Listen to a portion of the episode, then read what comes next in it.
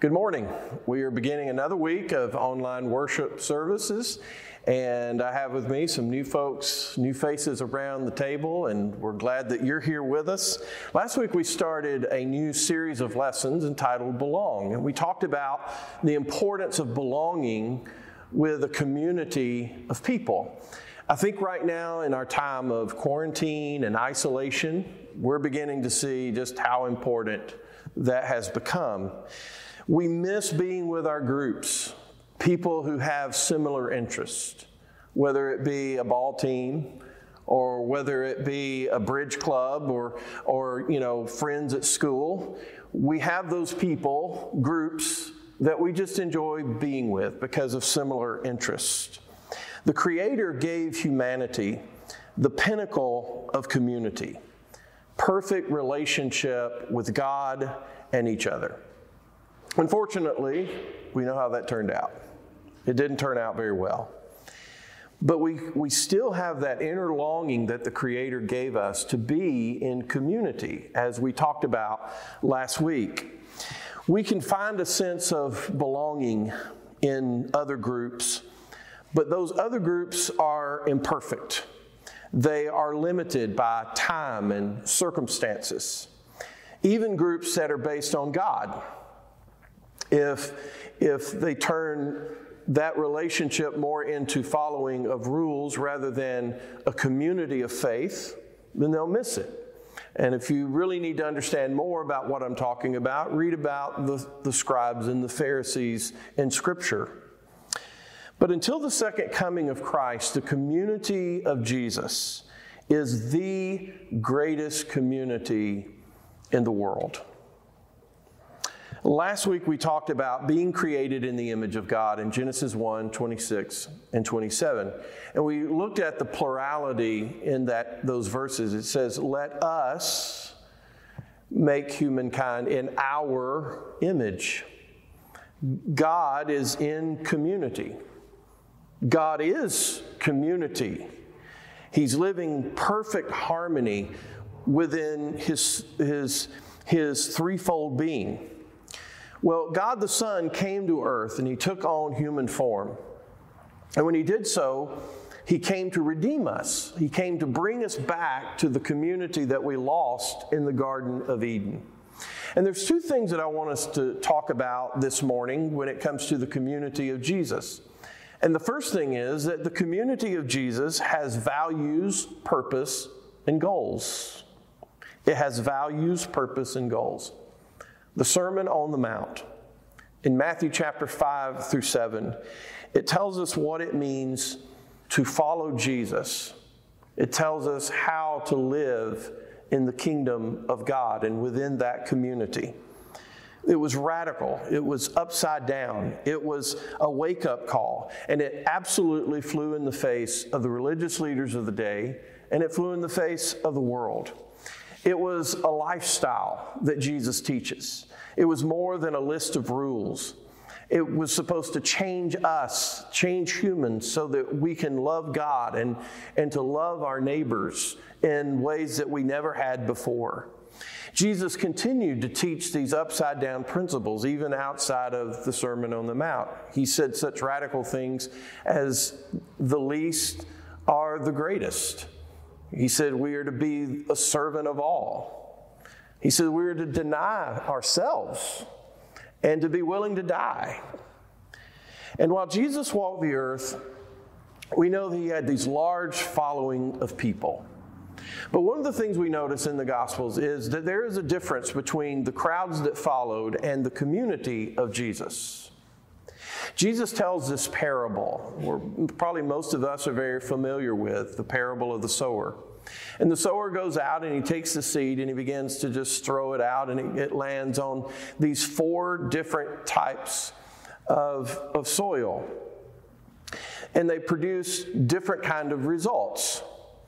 And what we notice is that the fruit that is to be harvested is not based on what they made of themselves but rather allowing the sower, which is Jesus, and the seed, which is the word, to generate in them. Some heard and they were hard hearted, they didn't care. There were some who were excited about its prospect and following, but then they would leave as soon as there were some difficulties. And then there were those who received the word, but the word would be choked out by the desires and the pleasures of the world.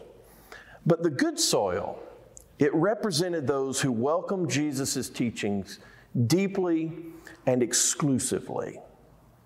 The Jesus community was those who were sold out to being followers of Jesus and the kingdom of God, its values, its purpose, its goals. That didn't mean they always had a complete understanding. It didn't mean that they didn't fail, because we know that they did. But they were always willing to continue to grow and flourish under Jesus. The community of Jesus was a safe place from the world and its opposing values and fears. It was a place to share life with those who were of like faith. A second thing I want to notice is that the Jesus community was for all. Now, Jesus came and he says, I'm here for the lost sheep of Israel. But ultimately, it was about this process that Jesus was going through and bringing it to the whole world. And even in going to the lost sheep of Israel, he continued to encounter those who were not and he couldn't help himself. And this is certainly different than the type of social groups that we see in our world. Even in athletics, Jerry here coaches volleyball, softball, all kinds of ball. Uh, and he knows that, you know, you can only, you know, you have a lot of people who try out, but not everyone makes it. And so to be an athletic, and even if you do make it, it doesn't guarantee that a person is going to uh, start, they may not even play. Then you have in colleges, you have social clubs, and you have fraternities and sororities, and they have a limited number of people. And if you if you're not picked in those first few numbers, then you have to take something maybe you were not looking forward to taking. Even in Florida, we have our 55 and older communities. And it doesn't matter, you know, how much you want to be in that community. If you're not 55, you're not getting in. And I'm not saying that those things are wrong. I'm not saying that those organizations are things we ought to stay away from, but we know most communities, as we see them in the world, it's based upon gender or it's based upon age and talent and popularity and financial status and so on. But the Jesus community, it was an invitation for all. That is one of the points in the parable of the sower. Sowers didn't just sow on hard ground, they look for the good soil. But Jesus, in giving this demonstration, he cast it out to where it went to all. That's why what's important is our hearts and our receptibility of the word that has been given to us. The way to God is by faith, it's not by deeds. We learn that Jesus praised faith in Luke 7 and verse 9. He challenged those who, who re- relied on their own works, such as the rich young ruler in Matthew chapter 17. And then Jesus, in the Sermon on the Mount, he said this in Matthew 7, verses 22 through 23. On that day, many will say to me, Lord, Lord, did we not prophesy in your name and cast out demons in your name? And do many mighty works in your name. And then I will declare to them, I never knew you. Depart from me, you workers of lawlessness. Very good. The religious leaders of the day, they taught that keeping the law was the way that one became acceptable to God. They missed completely what the purpose of the law was all about. But we also see it in human communities, our worldly communities. And in that, you know, well, what if I make a mistake and and someone else is going to take my place, or they don't want me in there anymore. Or in the case of a, a, sporting community, what if someone else comes in and they're better at this, and, and now I may be not as important a part of that community as I maybe felt like I once was. But it's not so in the Jesus community. He took the least and he molded them. He took uh, others, and despite their failures, he just continued to work with them. I mean, we look at the 12 apostles, this was his inner circle. And we look at this group of people, and they argued over who was the greatest. They lacked compassion at times for various people that Jesus was trying to minister to. They abandoned Jesus at his darkest hour. And yet, Jesus never abandoned them, never abandoned them. Even the day of his resurrection, an angelic angel was sent to give the message to go gather up the disciples and Peter and that they, he would regather them in Galilee. And even Peter, who denied Jesus three times and with an oath, when he came upon Jesus, Jesus doesn't meet him with anger. He doesn't be, he's not condemned. He's not um, judgmental upon him. He's, he's not even saying, Peter, you're on probation. In fact, as many times as Peter had denied Jesus, Jesus came back and he says to Peter, Do you love me more than these?